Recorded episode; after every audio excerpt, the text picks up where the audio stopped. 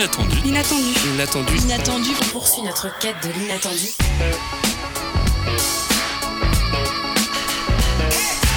L'inattendu. L'inattendu.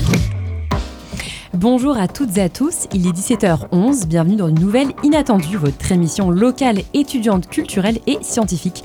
Alors installez-vous confortablement car c'est parti. Avec moi aujourd'hui en animation, Yann Malik, pour qui c'est sa première, comment tu vas? Eh ben ça va nickel, merci beaucoup. Alors qu'avons-nous au programme de ce soir? En premier, Meili et Jeanne, vous nous proposez d'aller à la rencontre du collectif Gros Amour qui lutte contre la grossophobie à Rennes. Ce sera l'occasion, d'évoquer avec LE le vide dressing grande taille qui a lieu ce dimanche à Rennes. Lola vous a dégoté les bons plans du week-end, vous pourrez l'entendre dans sa chronique de fin d'émission. Et Alice et Emma reçoivent Pierrick Rigal, membre de la Confédération Paysanne. On reviendra sur le mouvement des agriculteuristes qui touche la France depuis le 16 janvier. Mais tout de suite, c'est le flash info de la rédaction présenté par Alice. Record de température dans les océans. Un niveau inédit le 20 de 21 points degrés en moyenne dans les eaux de surface a été atteint en août 2023. Des conséquences catastrophiques sur la biodiversité. Les températures records observées durant toute l'année 2023 auraient absorbé, je cite, assez d'énergie pour une année entière pour faire chauffer pour pardon assez d'énergie absorbée en une année pour faire bouillir 2,3 milliards de piscines olympiques selon une étude publiée par la revue Advances in Atmospheric Science le 11 janvier. Les 70 ans de l'abbé Pierre, un constat inquiétant. Le, so- le 70e anniversaire euh, de l'appel de l'abbé Pierre est célébré ce 1er février, mais le rapport de 2024 de la Fondation fait le bilan du- de, je cite, une année noire pour le mal, loge- le mal logement. On rappelle que 330 000 sans-abri dorment dehors, ainsi que 3 000 enfants. Grève dans l'éducation nationale et une mobilisation à Rennes. À la suite d'un appel des syndicats d'enseignants, plusieurs milliers de personnes ont manifesté aujourd'hui à Rennes, selon le Ouest France. Et elles revendiquent de meilleurs salaires et dénoncent les suppressions de postes. C'était le flash de la rédaction présenté par Alice. Meili est allée à la rencontre de Gaël et Elouane qui font partie du collectif Gros Amour, un collectif rennais créé il y a deux ans pour lutter contre la grossophobie. À l'occasion du, vide dressing organisé par le collectif ce dimanche au café Enfant Terrible, Meili a, a parlé des enjeux de s'habiller quand on est une personne grosse. Du coup, moi, je suis euh, Eloane du collectif euh, Gros Amour. Euh, je suis arrivée au collectif euh, Gros Amour euh, parce que je me suis sentie concernée. Il y a eu une table ronde à un événement qui s'appelle euh, Big Up, euh, en collaboration avec euh, Nous Toutes 35. Et je me suis dit, mince, c'est moi en fait. Salut, moi c'est Gaëlle. J'ai intégré le collectif l'année dernière. En fait, contrairement à Eloane, moi j'ai toujours su que j'étais victime de grossophobie à peu près à tous les niveaux. Euh, mais l'année dernière, j'ai vécu quelque chose de pas très chouette. Euh, je- J'ai passé une partie de mon été à l'hôpital et j'ai découvert qu'en fait, euh, dans cet espace-là, il n'y avait pas beaucoup de place pour nous. Et j'ai contacté Gros Amour sur Instagram. Et tout de suite, en fait, c'est Louli qui gère un peu les réseaux sociaux qui m'a répondu et qui m'a invité sur le festival Eau Parleuse pour qu'on se rencontre. Euh, et j'y ai trouvé un espace euh, ouais, de lutte collective, de personnes euh, concernées. Et, et ouais, il y a un soutien et un appui aussi quand on sait pas trop vers qui se tourner. Quand on a parfois un entourage qui n'est pas nécessairement concerné non plus. Donc voilà, donc globalement, il y a une espèce de convergence l'année dernière de pas mal de nanas sur le collectif grâce au festival aux parleuses et Big Up aussi, je pense. Mm. Du coup, est-ce que vous pouvez présenter ce collectif? En fait, on est en train de rédiger le manifeste.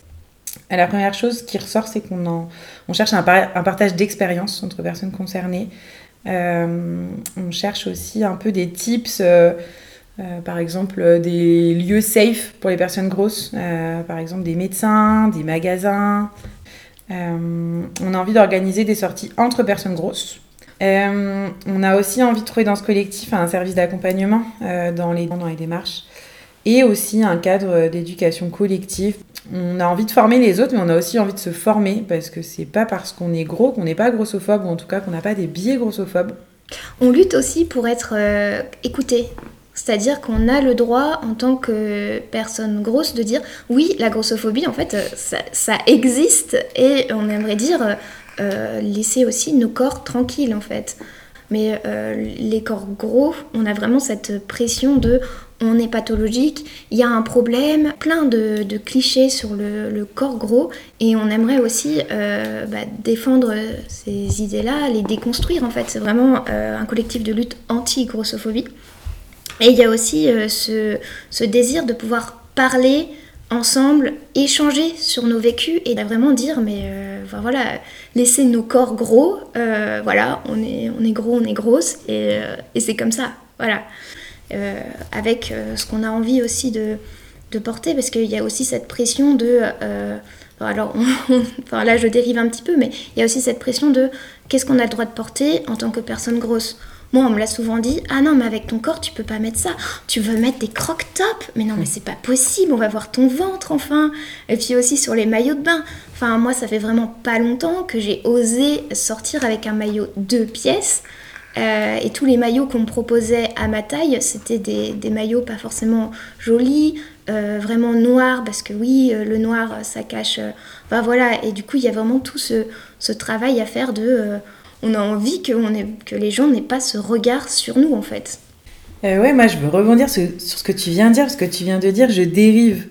Alors qu'en fait, pour moi, tu dérives pas du tout. On est dans le cœur du... Vraiment au cœur du sujet sur cette question-là euh, du corps gros et de ce qu'il peut, euh, ce qu'il a le droit de porter. C'est-à-dire que la société entière a un avis sur ce qu'on a le droit ou non de porter. C'est-à-dire qu'en effet, une personne grosse, euh, on devrait pas avoir. en fait, si elle a un décolleté, c'est qu'elle est vulgaire. ça fait vulgaire. Et puis, si on met quelque chose de trop court, bah, on voit notre ventre. Ou alors le terme qui est ignoble, le terme boudiné. Boudiné, un boudin. Enfin, je veux dire, juste en termes de représentation, c'est quand même. On a quand même une enveloppe dans laquelle on a bourré de la viande, quoi. Enfin, juste ce terme-là, il est juste ignoble, et pourtant c'est un terme qui est utilisé quand on parle des femmes grosses dans la rue, de dire oh là là, elle est boudinée ou elle est, euh, euh, elle est étriquée. Enfin, c'est quand même boudinée qui sort le plus souvent parce qu'ils n'ont pas beaucoup de vocabulaire.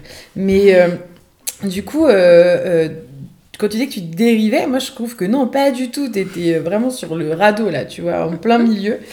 On entend que la grossophobie se loge à plusieurs endroits, qu'il y a plein d'enjeux sociétals, médicaux, psychologiques.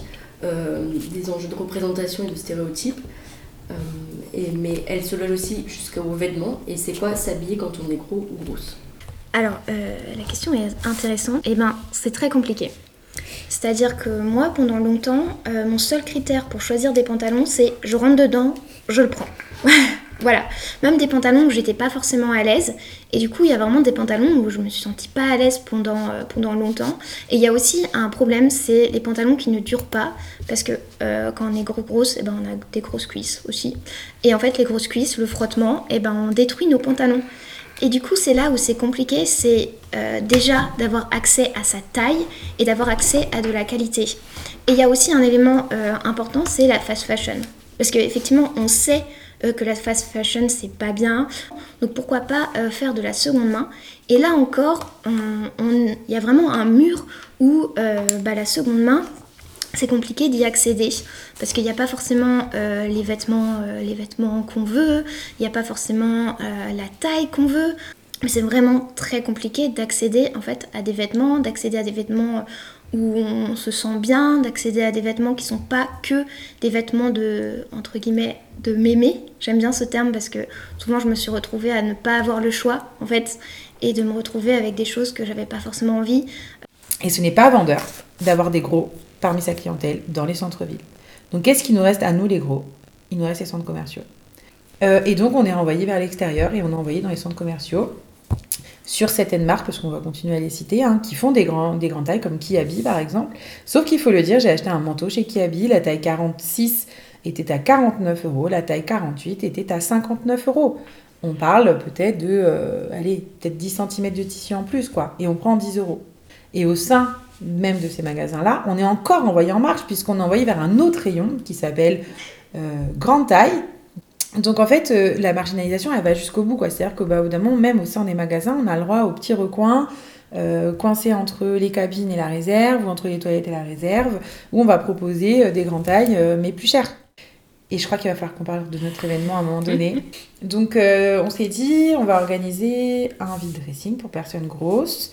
On s'est posé la question longtemps de savoir si on l'ouvrait à l'extérieur ou pas. Et on s'est dit que c'était un premier jet. On fait un test, en fait. C'est vraiment un coup d'essai pour nous. Euh, on s'est tout de suite euh, tourné vers le café des enfants terribles à Rennes parce qu'on savait pertinemment euh, qui elle serait hyper sensible à cette question-là. En plus, le lieu est hyper adapté, hyper safe, euh, c'est des grands fauteuils.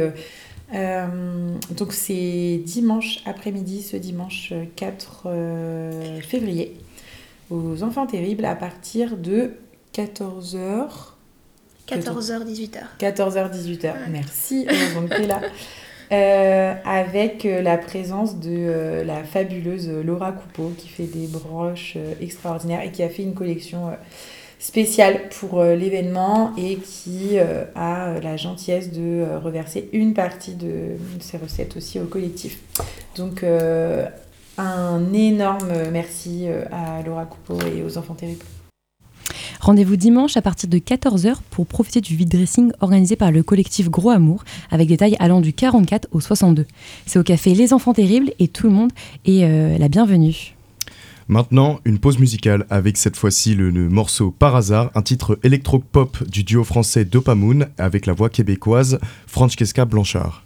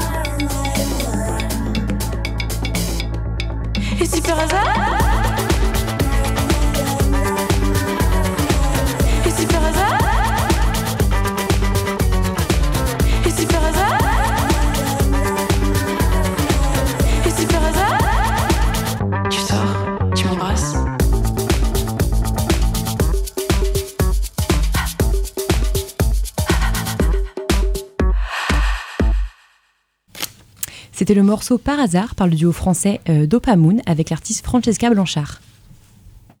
L'inattendu. Vous êtes toujours dans l'inattendu. Ils viennent de lancer la campagne électorale européenne et donnent du fil à retordre à Gabriel Attal pour son début de mandat en tant que Premier ministre. Les agriculteuristes de France bloquent les routes, envahissent les villes et ce depuis le 16 janvier. Et c'est le sujet de l'interview du soir, pensée et réalisée par Alice et Emma. Bonjour Pierrick Régal. Bonjour. Nous vous remercions d'être avec nous ce soir. Vous êtes membre du bureau de la Confédération paysanne d'Ille-et-Vilaine. Vous êtes également éleveur de porcs et de volailles au sein de la ferme, euh, de la ferme en cavale qui se trouve vers Vezin-le-Coquet, une ferme tournée vers l'agriculture paysanne et l'éducation populaire. Avec vous ce soir, nous allons revenir sur la mobilisation des agriculteurs et agricultrices présentes depuis le 16 janvier en France. Mais avant de commencer, est-ce qu'on peut faire un point un peu au niveau du vocabulaire c'est quoi l'agriculture paysanne? L'agriculture paysanne, c'est un projet politique qu'on défend en fait euh, à la Confédération paysanne et plus largement à la Via Compensina, qui est le réseau international dont on fait partie. Et donc euh, c'est euh, une vision de l'agriculture qui se centre autour des humains et de l'environnement. Voilà. Et il faudrait beaucoup plus de temps pour définir tous les, pans de l'agriculture paysanne, mais en gros, c'est le projet politique qu'on défend. Et du coup, dans l'agriculture paysanne, il y a par exemple l'agriculture euh, durable, biologique à l'intérieur, ou c'est quelque chose encore euh, de différent? Est-ce que c'est aussi en opposition du coup avec euh, l'agro-industrie? Alors, c'est complètement en, opposition avec l'agro-industrie. Ça, c'est clair. L'agriculture biologique et l'agriculture durable, alors c'est des termes différents. Agriculture durable, il faudrait commencer par définir ce que c'est. Tout le monde n'est pas d'accord. Euh, nous, on est une forme d'agriculture durable, voilà, euh, même si on a du mal à utiliser ce mot parce qu'il a été dévoyé euh, pour nous. Et l'agriculture biologique, c'est un outil qui a une vision politique intéressante qu'on défend aussi au sein de la Confédération paysanne, mais pas que. la Confédération paysanne, on n'est pas tous en bio, mais en tout cas, on défend les agriculteurs et les agricultrices biologiques, ça c'est sûr. Donc, euh, contrairement, on le sait, depuis le 16 janvier en France, les agriculteurs et l'agricultrice euh, se mobilisent pour, euh, pour proclamer leur colère. Et contrairement à la FDSEA, donc la Fédération départementale des syndicats d'exploitants agricoles, c'est une branche de la FNSEA, la Fédération nationale des syndicats d'exploitants agricoles, ou encore, contrairement aux jeunes agriculteurs ou à la coordination rurale en Bretagne, vous, la Confédération paysanne, vous êtes plutôt discret sur le bassin rennais euh, concernant cette mobilisation. Pourquoi? Alors, on est discret, oui et non. C'est que euh, on n'est effectivement pas sur les mêmes modes d'action, voilà. Et euh, on réfléchit en fait à bah, justement cette injonction à ce, à ce mouvement qui a été initié effectivement par la coordination rurale et la FNSEA. Mais du coup, nous, on a aussi des choses à dire, on a un modèle à défendre. Euh, bon, le syndicalisme agricole, c'est très compliqué. Donc, euh, en fait, euh, les syndicats, on, s'entend de plus ou moins en fonction des départements. Ici, on s'entend plutôt bien avec la, la, FNSE à l'accord littoral. En tout cas, c'est très cordial. mais du coup, voilà, c'est, on essaye de se positionner. On a fait une action de blocage. on a rencontré, enfin, la DDTF, les représentants de la préfecture, etc. Donc euh, non, pas, on, est là dans les médias, on est là, on est présent. C'est juste que voilà, on n'est pas effectivement au national euh, sur le devant de la scène euh, parce que nous n'avons pas initié les cortèges de tracteurs, etc. Et donc, du coup, la FNSEA et le mouvement des jeunes euh, agriculteurs, alliés dans presque tous les départements, ont obtenu ensemble 55% des voix aux élections des chambres d'agriculture en 2019. C'est donc le premier syndicat euh, de France. Il s'est largement approprié le mouvement. Hein. Comme vous disiez, le syndicalisme dans l'agriculture, c'est très vaste et c'est très complexe. Et donc, est-ce que vous pensez du fait qu'il se soit approprié ce mouvement qui porte cette colère euh, dans les médias et auprès du gouvernement? Alors, c'est ça aussi c'est complexe à analyser parce qu'il y a une base d'agriculteurs euh, et il y a les têtes de la FNSEA. Mais déjà là il y a une grosse différence entre euh, le président de la FNSEA qui, qui, a 700 hectares, qui est président d'Avril et de Sophie Protéol, voilà, qui, qui du coup euh, n'est pas du tout pour en autre sens un paysan. et la base, qui sont des collègues à la FNSEA, qui sont des collègues paysans et paysannes, euh, et qui luttent euh, de manière légitime. Voilà. Donc, qui parle avec le gouvernement C'est ça qui nous interroge surtout. Et qui est dans la rue Après, euh, moi, je remets pas. Enfin, c'est la FNSEA, ils sont sur les barrages, il y a les drapeaux. Est-ce qu'ils récupèrent le mouvement? Non, je pense pas qu'ils qu'ils fassent de la récupération. Juste, ils font leur travail de syndicat. Et après, ils sont effectivement le syndicat majoritaire. Et donc, ils sont reçus prioritairement par le gouvernement, mais un peu trop. C'est-à-dire qu'en fait, ils effacent complètement les autres revendications de la coordination rurale et de la Confédération paysanne, parce que l'État, Macron, ça l'arrange bien de discuter uniquement avec les têtes pensantes de la FNSEA, qui sont des ultralibéraux comme lui, et qui sont dans la même lignée politique. Et donc euh, les annonces d'Atal, c'est pour ça qu'elles n'ont pas convaincu, c'est parce qu'en fait, euh, elles sont déconnectées des demandes de la base.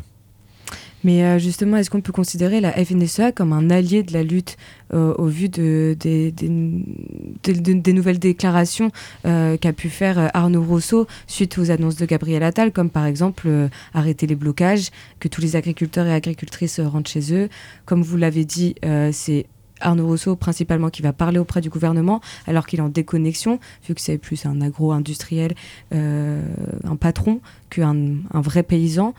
Est-ce que vraiment on peut considérer la FNSEA comme un allié de la lutte? Alors, euh, les, adhérents de la FNSEA à la base, la lutte leur appartient et euh, c'est ils, font partie de la lutte. Donc, c'est même pas que c'est des alliés, ils font partie intégrante de la lutte. maintenant, les, justement, encore une fois, le bureau national ça, c'est une bonne question. Est-ce qu'il fait partie de la lutte? Déjà, est-ce qu'il va être écouté? Dire à tous les agriculteurs euh, et les agricultrices de rentrer chez eux, est-ce qu'il va être écouté? Ça, j'en sais rien. Euh, par les JA et par euh, les FD locales. À mon avis, par la coordination rurale, il va, il va pas être du tout être écouté. Maintenant, j'ai pas entendu les annonces de la corde. Et la conf, nous, on l'écoute pas du tout. Enfin, on va surtout, va pas appeler les, les paysans et les paysannes à rentrer chez eux, quoi. Est-ce que vous en pensez quoi justement de, de, cette, euh, de cette annonce de Arnaud Rousseau et du président des jeunes agriculteurs? Alors déjà, il y a des annonces. Le problème, c'est que c'est une sorte de chloubi-boulga de, de, plein de trucs qui vont dans tous les sens et que enfin, personne n'y comprend rien. Et je vous rassure, même nous, à notre niveau, on n'y comprend rien. Si je prends un seul exemple, les premières annonces de Gabriel Attal, parle de manière complètement déconnectée de curage des cours d'eau. Ça, c'est complètement interdit de curer des cours d'eau. On pense qu'il Est-ce que vous pouvez expliquer ce que c'est un écurage des cours d'eau? Ben, Alors, oui, on, peut rentrer dans la technique, mais ce que je veux dire, c'était juste pour prendre un exemple. Mais en fait, les cours d'eau, c'est ce que vous connaissez, les rivières, les fleuves, etc. Voilà, ça, c'est des cours d'eau. Et en fait, je pense qu'il parle des fossés. Mais en fait, les fossés, eux, ils sont pas des cours d'eau. Enfin, en fait, du coup, juste pour montrer que il y a des effets d'annonce et derrière, on sait même pas ce que ça veut dire. Euh, un contrôle administratif par an, on ne sait pas ce que ça veut dire. Enfin, tous ces effets d'annonce-là, euh, alors déjà nous, euh, on n'est pas du tout convaincus par ça, parce qu'il y a la remise en place des néonicotinoïdes, ça, ben, on a la Confédération paysanne, on est complètement contre la remise en place de cet insecticide ultra destructeur. Donc en fait, pour l'instant, moi j'ai pas l'impression que les annonces de Gabriel Attal ont convaincu qui que ce soit au niveau de la base. Voilà après, bah, euh, j'ai surtout l'impression que les têtes pensantes de la FNSEA, qui sont au bureau national, eux, euh, ils essayent de s'en convaincre, ils essayent de convaincre leur base, c'est bon, on a gagné, rentrez chez vous. Mais pour autant, enfin, il y a hors dehors de, même convaincre par les annonces de Gabriel Attal, c'est que euh, la colère des agriculteurs et agricultrices vient depuis, enfin, existe depuis très longtemps, et qu'en plus la mobilisation n'a pas vu vraiment de répression et même est soutenu par la grande majorité de la population française. Donc est-ce que ça aura vraiment un intérêt d'arrêter aujourd'hui cette mobilisation-là? Et peut-être ce serait peut-être pas plus intelligent de, de la pousser euh, encore plus loin et peut-être, je sais pas, euh, organiser une, euh, une intersectionnalisation des luttes en, en proposant d'autres euh, formes d'agriculture de, plus larges et plus diverses et qui sortent de ce système-là euh, néolibéral et très industriel. Oui, alors ça c'est la vision effectivement euh, qu'on a nous. Euh, nous, on aimerait bien justement euh, que cette lutte, elle permette de mettre sur le devant de la scène les discussions autour de l'agriculture qui ne concernent pas que les agriculteurs, mais qui concernent tout le monde. Les choix qu'on fait aujourd'hui sur l'agriculture, ils auront un impact sur votre santé à vous, sur votre environnement, votre territoire. Et en fait, ça appartient pas du tout aux agriculteurs. C'est juste que nous, on nous demande de faire des choses et on nous met une tonne de contraintes pour y arriver. Et c'est là où en fait on, rejoint sur le constat la, coordination rurale et la FNSEA. Euh, on n'est pas d'accord sur les accords de libre-échange. Moi, j'ai pas entendu Gabriel Attal les remettre en question. Il, il parle que de un, mais en fait, il y en a plein. Euh, et c'est une politique globale en fait qui est remise en question euh, à la base. C'est pas juste sur des points de détail comme il a annoncé. Voilà. Et donc, je pense que oui, le mouvement doit continuer et euh, le mouvement doit réussir à être rejoint par des citoyens qui, dans grande majorité, soutiennent le mouvement, et c'est là où moi je pense que c'est intéressant ce mouvement, parce que ça montre que ça, remet en question cette notion d'agribashing. Il est où l'agribashing Je veux dire, les agriculteurs sont dans la rue et tout le monde les soutient. Voilà. Donc cet agribashing qui est une sorte d'épouvantail euh, qui, qui, qui, essaie de créer de la déconnexion entre les, citoyens et les agriculteurs, pour moi, il n'existe pas. Et en fait, euh, ce mouvement aura au moins euh, la pertinence de démontrer ça, quoi, déjà. Et parmi les mesures euh, annoncées, vous l'avez évoqué, il y en a plein, mais il y en a une qui a fait réagir votre confédération paysanne, votre syndicat, c'est la mise en pause du plan Ecofito. Donc c'est qui visait à, réduire de 50% euh, les pesticides dans, l'agriculture. Pourquoi cette mise en pause vous révolte? Parce que ça fait partie de nos luttes, nous, euh, de dire en fait on peut se passer des phytos pour faire de l'agriculture euh, qui préserve l'environnement et qui nourrit les populations. Mais ça, encore une fois, c'est dans quel objectif et pour quel but? C'est-à-dire que si l'objectif c'est d'inonder le marché mondial euh, de, produits agricoles, ou alors c'est de nourrir les populations locales. Voilà, déjà, ça c'est ça les buts. donc, et ça, il faut redéfinir ça. Voilà. Est-ce qu'on doit, l'agriculture française, être compétitif au niveau international. En Chine, ils font des porcheries de 28 étages, où une seule porcherie, c'est pratiquement un quart de la production bretonne de porc. Est-ce qu'on a vraiment envie d'être compétitif sur la scène internationale avec les paysans du monde entier? La réponse de la Confédération paysanne, c'est non. On a une spécificité de l'agriculture française de qualité. On doit rester sur des agricultures qui nourrissent les populations locales en priorité. Voilà. Après, si à la marge, on exporte du vin, des spécificités françaises, etc., mais ça, c'est un, autre débat. Mais en tout cas, on doit ça. Et c'est ça la souveraineté alimentaire. Gabriel Attal, il n'a pas arrêté de reprendre ce terme, la souveraineté alimentaire. La souveraineté alimentaire, ça a été défini la première fois par la Via Campesina, qui est notre mouvement. Et eux, ils n'ont pas du tout la même définition.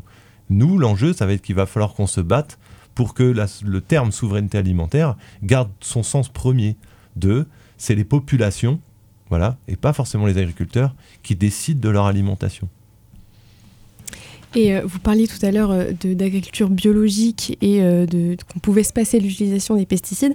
Et c'est vrai, quand on fait des recherches, il y a des gens qui font des raccourcis. On a entendu dans les médias que vous vous opposiez aux normes environnementales, en fait. Et du coup, après avoir constaté les divergences entre vos revendications et celles du syndicat majoritaire, est-ce que la préservation de l'environnement est réellement incompatible avec une agriculture rentable? Ah non, mais pas du tout. Enfin, nous, notre modèle euh, n'a aucune preuve à faire sur sa rentabilité économique. Ça, c'est clair. Donc, euh, euh, les modèles des agriculteurs biologiques depuis ces 30 dernières années n'ont enfin, voilà, aucune preuve à faire sur leur rentabilité. Donc, non, les modèles sans pesticides sont rentables. Voilà. Maintenant, c'est quel est l'objectif? Si l'objectif, c'est de produire que du maïs, ou alors l'objectif, c'est d'avoir une agriculture diversifiée qui répond à tous les besoins de la population. Voilà. Maintenant, l'agriculture biologique, c'est très intéressant, mais c'est pas le seul outil non plus. Hein. Euh, il y en a plein. Euh, et la remise en question des pesticides, elle, doit se faire de manière intelligente. Voilà. Euh, c'est juste qu'en fait, l'agriculture a trop abusé des pesticides. Elle est là la problématique. On n'a rien contre les outils en soi, par principe. Voilà. On n'est pas contre les tracteurs ou contre les pesticides. On est contre l'utilisation en fait qu'on fait des pesticides. C'est ça l'enjeu et c'est ça la question. Mais on évoque l'agriculture euh, biologique. Vous dites que pour vous, votre système, il est rentable, mais il y a beaucoup de consommateurs et consommatrices qui se disent, mais moi, le bio, c'est pas accessible, c'est trop cher. Je ne peux pas manger euh, euh, un aliment qui est bio, d'autant plus que des fois, je vois des carottes qui viennent de Saint-Malo et du bio qui vient, je sais pas, du Brésil. Est-ce que du coup, quand on parle d'agriculture biologique, est-ce que vous pouvez réexpliquer ce que vous vous considérez comme agriculture biologique? Est-ce que c'est avec les normes françaises? Est-ce que toutes les normes euh, biologiques sont la même en France ou à l'étranger? Est-ce qu'on peut refaire un petit point vraiment sur ce que c'est l'agriculture biologique? Est-ce que c'est vraiment, vous dites que c'est rentable pour vous, mais est-ce que c'est accessible aussi pour les consommateurs et consommatrices? Alors il y a deux choses. Déjà, l'agriculture biologique depuis 2009, c'est un cahier des charges européen. Voilà, donc euh, on est censé être tous sur les mêmes normes. Pourquoi censé C'est parce qu'il y a des dérogations dans tous les sens, etc. Voilà, bon, c'est assez complexe. Mais globalement, on est dans les mêmes normes au niveau de l'Europe. C'est un cahier des charges européen. Voilà. Euh, qui, définit des techniques euh, pour mettre les animaux dehors, enfin des grands principes, sans, pesticides chimiques de synthèse, etc. etc. Maintenant, euh, la non-accessibilité des produits, moi je ne suis pas du tout dans la moralisation des, des consommateurs. Au contraire. C'est-à-dire que c'est pour ça que nous, on a un projet politique global qui dit que c'est pas possible euh, en- de, produire nos produits et, et de pas être sur une lutte aussi pour euh, euh, l'augmentation du SMIC, euh, se battre contre la retraite, etc. Et c'est pour ça qu'on était sur ces luttes-là. C'est-à-dire en fait, il va falloir soutenir aussi les syndicats ouvriers qui veulent être mieux payés. Et si les gens ils sont mieux payés, eh ben en fait ils vont acheter des produits de qualité.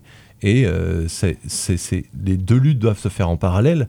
Euh, on ne peut pas, euh, dans le système actuel, hein, euh, produire de meilleure qualité et dire aux gens euh, de dépenser plus, alors qu'en fait, ils sont eux aussi sous l'eau, comme les agriculteurs, et en fait, ils n'arrivent pas à joindre les deux bouts, donc ils vont à Lidl, ils achètent de la merde, etc. Mais en fait, euh, ils n'ont pas le choix aussi, ces gens-là. Voilà.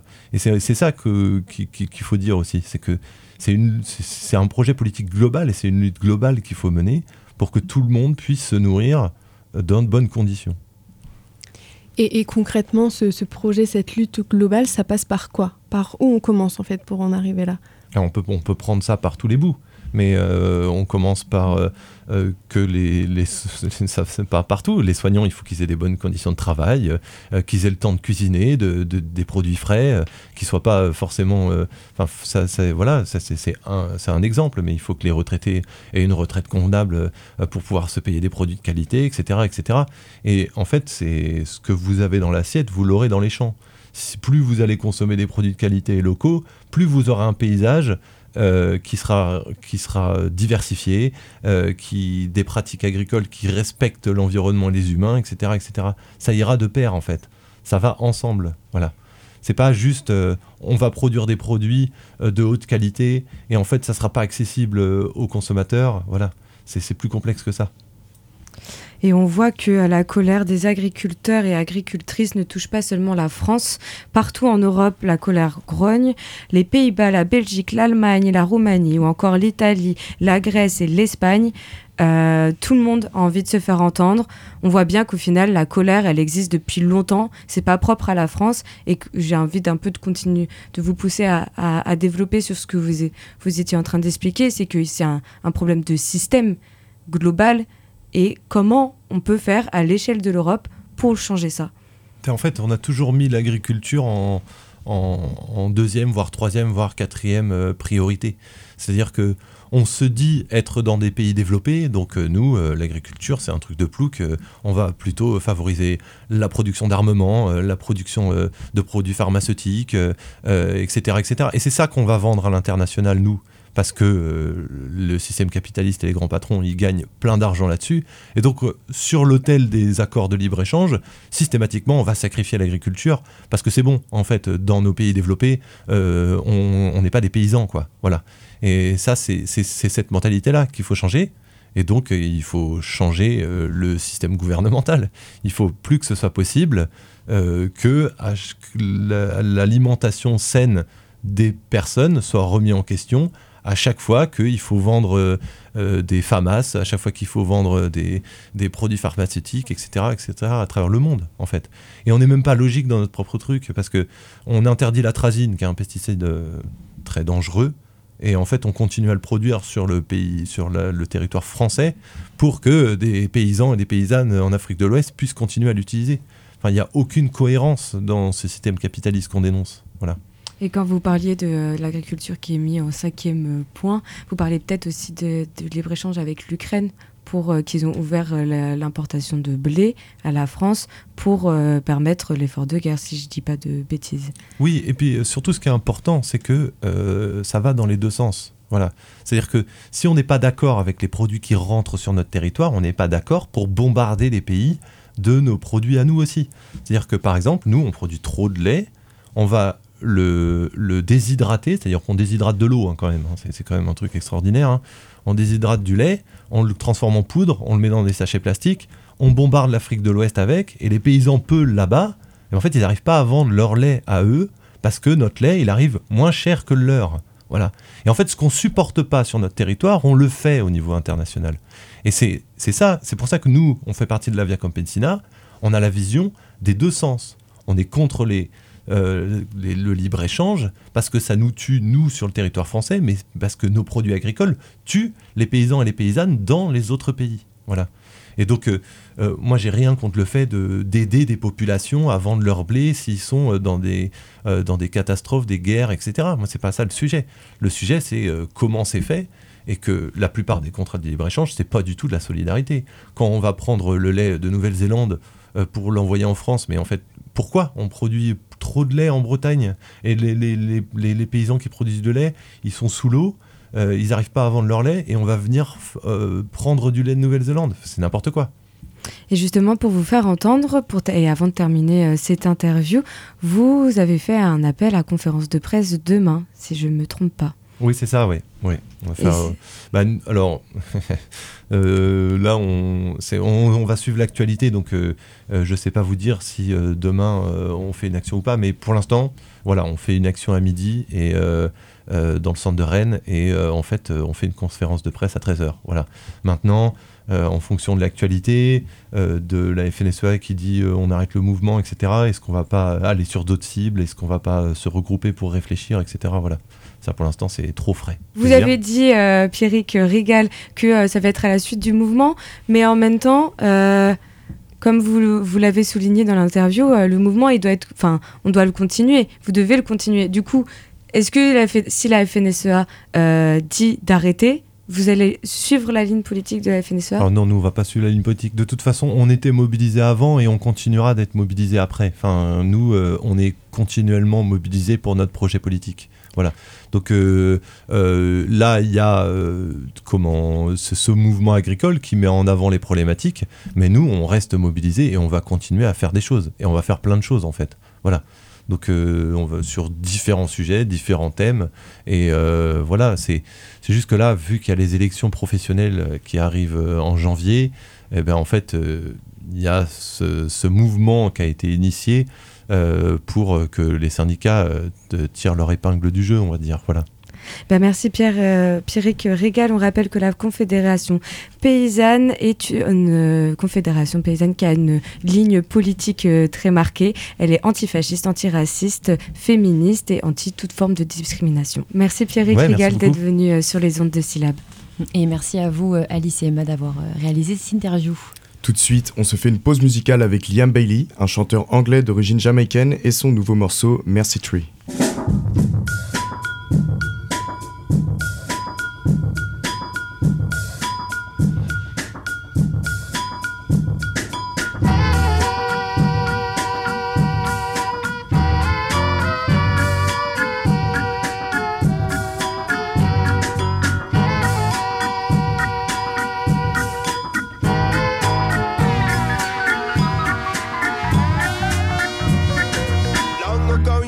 Couldn't speak. You danced around us violently. We gave our blood and labor. You couldn't call yourself my neighbor. People born in shallow graves sowed the seeds of culture. We're welcome here, but not today. You treat us how it suits ya. We have bones that break the same as you, but tongues are made for tasting. We gave it till we're black and blue, cause ours is yours for taking. Was it really worth the wait? Trauma isn't how you compensate. Your people want a better fate. Wealth we can regenerate. Some will say that we're already made. We should be happy with a piece or two.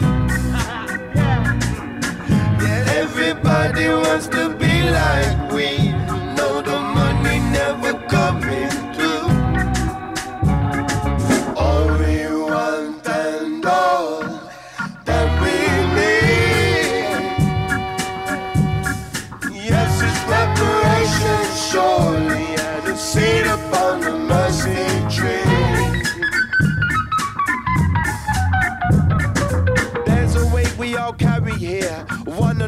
Together. The road runs out for a million years. Let's break those chains and tether. When I say we, I mean you too. Concepts made were never true. Look inside for finer proof. I challenge you, drop the excuse. Identity is not political. How the hell is that helping all? Anyway, you can't skin a cat. Hollow words can't be all we have. Making love is the best have. Vibrations elevate higher. Tell him with no patience up our sleeves. Tell him we could take things when we need.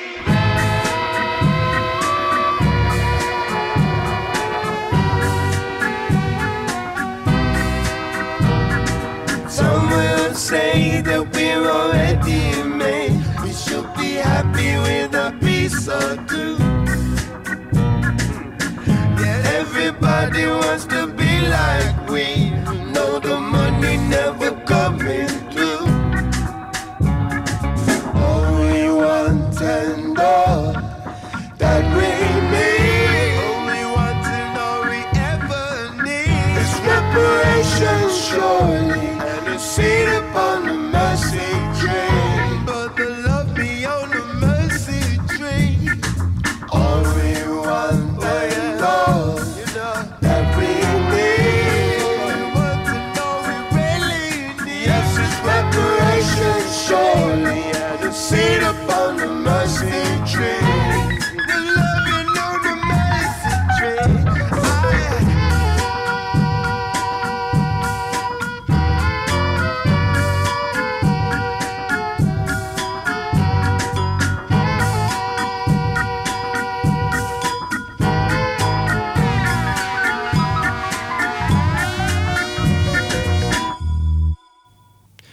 Vous venez d'entendre Mercy Tree de l'artiste Liam Bailey, un single extrait de l'album Zero Grace qui paraîtra le 23 février 2024.